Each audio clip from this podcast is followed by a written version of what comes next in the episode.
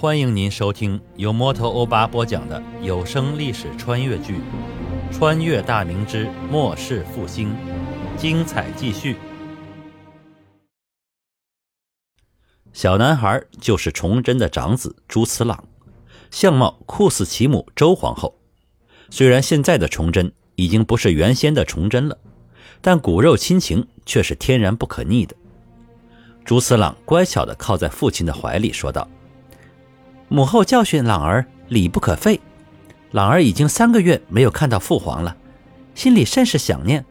这次偷偷跑来看父皇，长平本来要跟着我，嫌他跑得慢没有带他。父皇可何时回乾清宫啊？母后不知唠叨了多少次呢，我看见母后偷偷哭了几次呢。暗暗叹了一口气，该面对的还是要面对。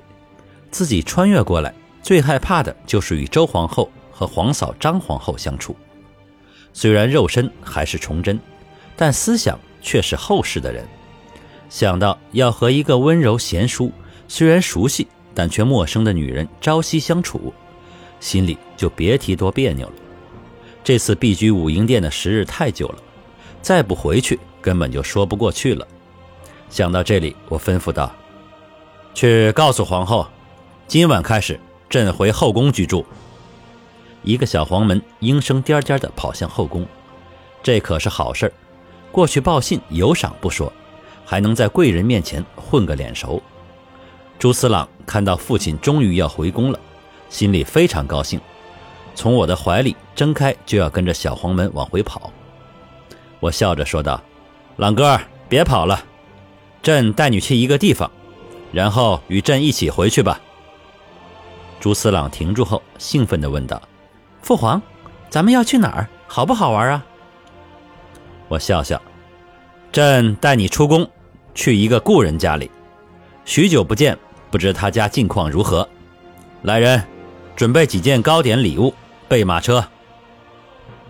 马车在北城匠户聚集的胡同门口停下，程千里打开车门，跟随的小黄门放好锦凳，带下了马车。我转过身将朱慈榔抱下车来。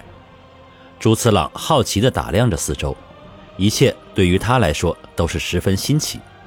已经七岁的他从未出过宫门，对于宫外的世界一无所知。突然，胡同口玩耍的几个孩童中有一个小小的身影朝这边跑来，边跑边喊：叔叔叔叔，二丫在这儿呢。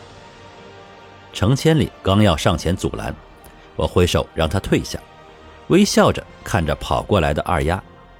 几个月不见，二丫好像长高了一些，身上的衣服也不再是破烂不堪，一身干净整洁的小花袄，脚上一双棉布的鞋子，面色也红润了起来，头上梳着两个可爱的小发髻。我一把抱起跑过来的二丫：二丫，想叔叔没有呀？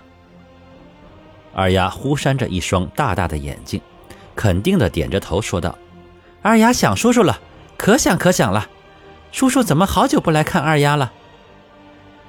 我对着二丫笑笑：叔叔有很多事情要做，今天正好走到这里，顺路来看看二丫。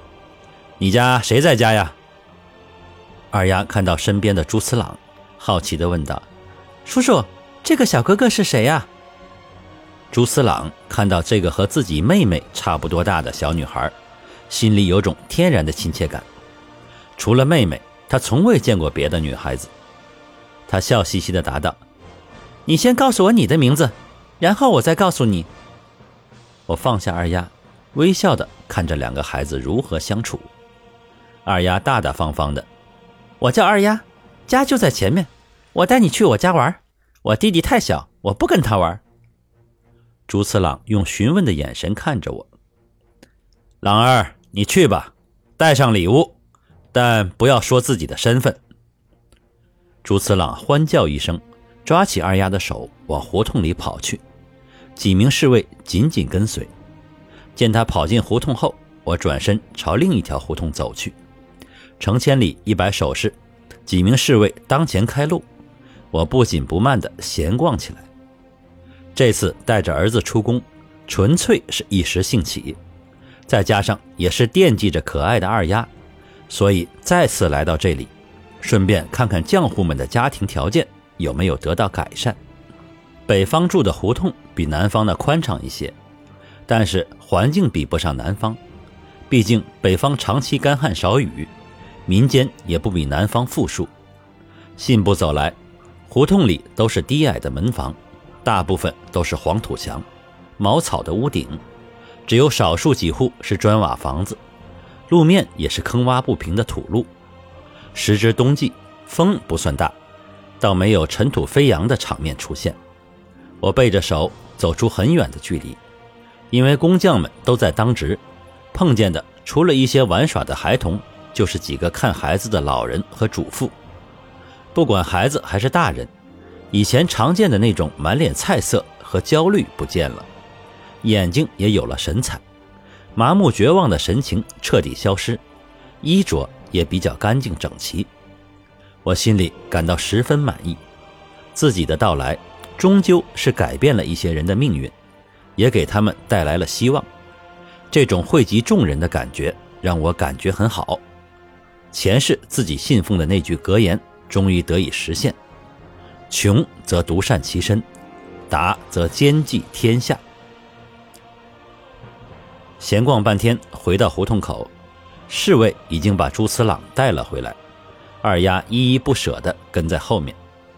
我笑着弯腰看着二丫：“二丫，现在每天都能吃饱饭吗？”“叔叔，二丫每天都能吃得饱，二丫可能吃了。以前二丫饿的都会睡过去，现在爹爹挣了好多银钱，娘亲高兴的哭过几次呢。弟弟也能吃饱了，二丫也穿上了新衣裳。爹爹说都是万岁爷爷给我加的，要我记住万岁爷爷的好，一辈子也不能忘。叔叔，万岁爷爷是个老神仙吗？二丫以后要是见到他，会给他磕很多很多的响头。”二丫身后的朱次郎刚要开口，我用眼色止住了他，微笑地看着二丫说道：“万岁爷爷不是神仙，万岁爷爷专门帮助穷人的。你爹爹将来还会有更多的银钱，二丫会有更多好吃的。叔叔要走了，等叔叔有空会让人带你来找小哥哥玩，你看好不好啊？”二丫认真地点了点头：“二丫会想叔叔的，等去了你家，二丫要好多好多好吃的，会不会把叔叔家给吃穷啊？”我哈哈大笑：“哈哈哈，二丫放心吃，叔叔家管饱，叔叔早晚有一天会让天下所有的孩子都吃饱的。”朱次朗看着二丫，郑重地说道：“我会留着好多好吃的等你来，你回家管管你弟弟，他吃自己的鼻涕，我都看见了。嗯，我要走了。”说完，冲着二丫大人般的拱了拱手。我笑着带上朱次朗，坐上马车回宫去了。马车走出了很远，二丫依旧站在原地，看着马车离去的方向，眼中满是纯真的憧憬。感谢您收听由摩托欧巴播讲的历史穿越剧《穿越大明之末世复兴》，欢迎加入我的八分圈，下集精彩继续。